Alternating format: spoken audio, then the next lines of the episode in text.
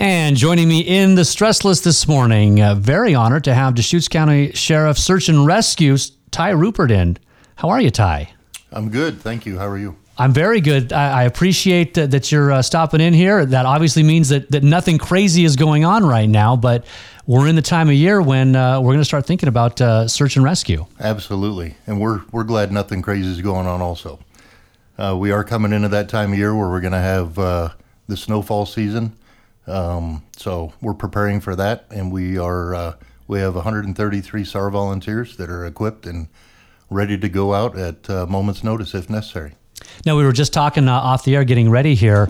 Uh, you've been on the job uh, here in in uh, Deschutes County uh, s- since January, and uh, it, it, you came in impressed with, especially the volunteers, that very knowledgeable and getting out there and, and, and helping folks out.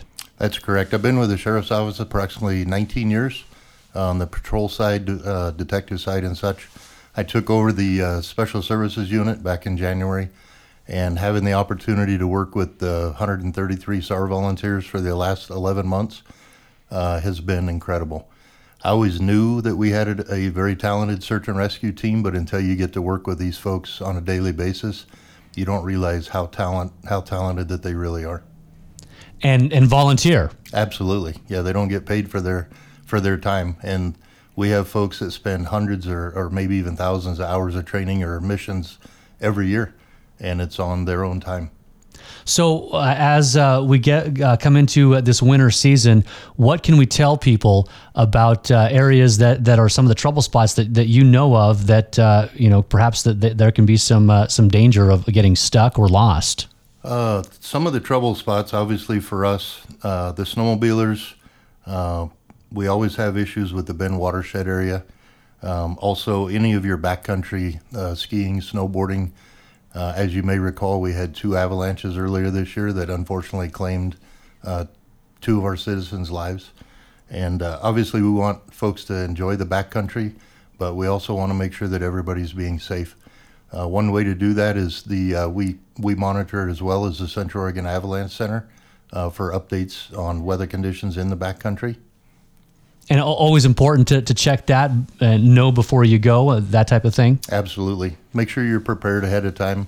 Make sure you have the proper food and shelter and water and um, your GPS. Uh, you can't always trust the GPS. Uh, for instance, Paulina Lake closed, I believe, yesterday uh, going up to the road going to Paulina Lake. Uh, the cabins are open year round, and so typically, if you type in your GPS, it will take you on a detour route, knowing that the gate is closed, and it'll bring you up through the China Hat, up through the back area, the back roads, uh, which potentially we get several calls every year with stuck or lost motorists in that area. And uh, for uh, what are some of the other common areas then that, that people uh, might have some some uh, some trouble?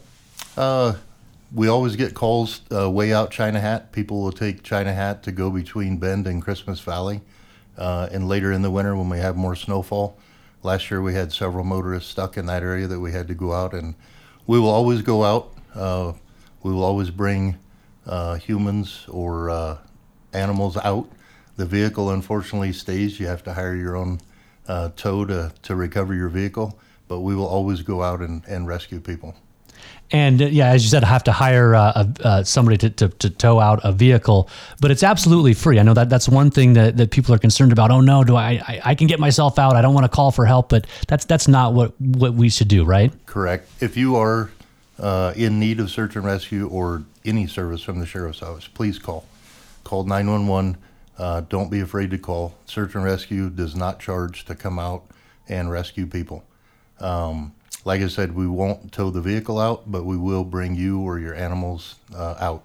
But you're right, people do hesitate. They're afraid to call, they're afraid they're bothering us, and you're never bothering us. This is why we're here, so please call. And, and some of them even like to go out on on these calls, right? Well, the volunteers love it. They love it. They uh, they they go out. Uh, usually, when we put a page out for people to go out on a mission, uh, we start uh, turning people down because we have so many people that are responding that they want to go. Speaking of responders, as hear the siren going by here, yeah. Uh, it's your town on the KBND Morning News. We're in here with Search and Rescues, Ty Rupert. Now, uh, some of the, uh, the the gear, as you mentioned, uh, that you know necessarily can't trust that. What what should folks uh, do? How, how do they check uh, if you know their GPS isn't right? Uh, you know, a- ask a local, ask some some experts. You could ask a local if you're making reservations at the lodge, for instance, like at Paulina Lake. Um, talk to them, ask them the best route to get to the location. Um, just do your research ahead of time. Don't always trust your GPS because it could take you on a on a detour route that you're not familiar with or prepared for. And uh, let's go back and talk a little bit about uh, some of the, the search and rescue volunteers. You were saying that uh, you have uh, uh, a uh, open recruitment right now that plenty of people are checking out. What are some of the requirements to, to be a, a SAR volunteer? the biggest requirement is just the dedication, having the time to be dedicated to the program. search and rescue, we are currently recruiting right now. That recruitment closes on the 15th of December. As of last week, we had 70 applicants uh, that'll go through a process, and we narrow that down to 24 that'll end up going through the academy. It's a very competitive process. Um, like I said, the folks that I work with are highly skilled. They take their job very seriously, um, and we're looking for uh, the best people that are going to be dedicated to the community. That call may come in on, on Thanksgiving Day as of tomorrow, and uh, we're looking for the folks that are willing to uh, leave the family and go out to rescue somebody. And so, main, the most important qualification is going to be your dedication and time allotment. The academy is approximately a month long. It's several hours of training, and, and we do require that you're there for all of that training in order to graduate from the academy. And then after that, we require six missions a year and approximately 50 plus hours of training every year to maintain a deployable status along with a yearly pack test that you have to uh, pass in order to be deployable into the field.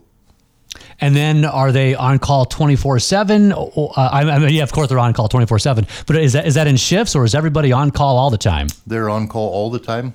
So, what we, if we get a call, uh, for instance, the other day we had a mountain bike crash. Uh, and so we put a page out uh, to all SAR members telling them what the, we're requiring or what we're needing for resources and they start responding of who's available, and they start showing up at our SAR facility, uh, getting ready to deploy out.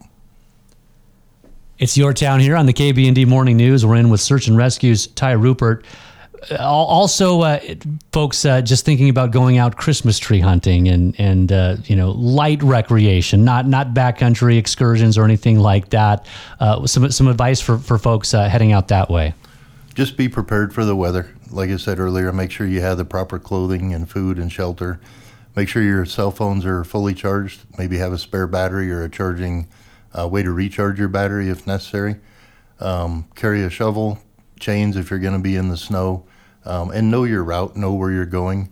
Uh, and also, uh, it's important to let someone else know where you're going and possibly what time you're going to be back as uh, we wrap up here, uh, again, people can just uh, call the emergency line. It's it's nine one one if they are if they are stuck somewhere, right? That's correct. Absolutely. Please call. Like you said earlier, the volunteers are excited. They want to go out on missions, uh, but we want to make sure that everybody is safe and that they get to enjoy our beautiful backcountry. But we want them to be able to be safe and return home safely. All right, Ty Rupert from the Deschutes County Sheriff Search and Rescue. Thanks so much for joining us here on Your Town. Thank you.